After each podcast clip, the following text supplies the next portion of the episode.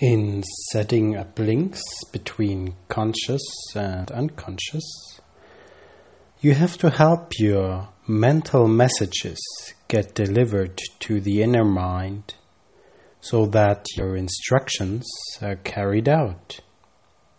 Just telling yourself, I learn easily, I remember perfectly, isn't enough to mobilize your memory to actually perform these things. In communicating with the inner mind, the carrier that helps deliver the message is emotion. Return to some time in your life when you really felt good about learning success.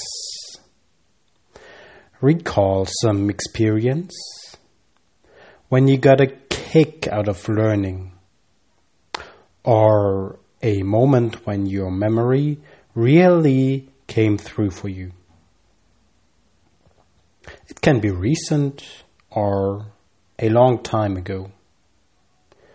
It can be recalling that sense of triumph you had when you remembered a keyword that solved a tough crossword puzzle, enjoyed learning something from a movie or a TV program, discovered something fascinating and exciting in a book, memorized a script, or it can be a childhood experience the day you first rode a bike.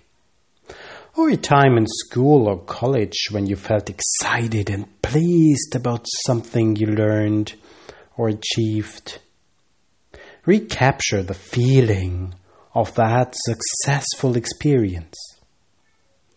Feel the details of that pleasant learning experience as completely as possible. Imagine yourself in that situation again. See exactly where you were. Were there other people there?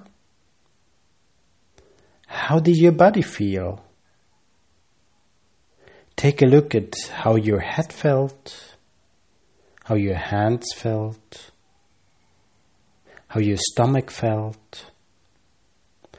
Recall your thoughts and attitudes. Savor the sense of eagerness and excitement you had about learning. Feel the pleasure of sensing your mind and memory functioning with ease. Hold on to that special feeling and let it flow through you when you relax during your next German course in Munich. So, I hope you will successfully continue to learn German I'm looking forward to the next episode of German Course Munich. Take care. Goodbye.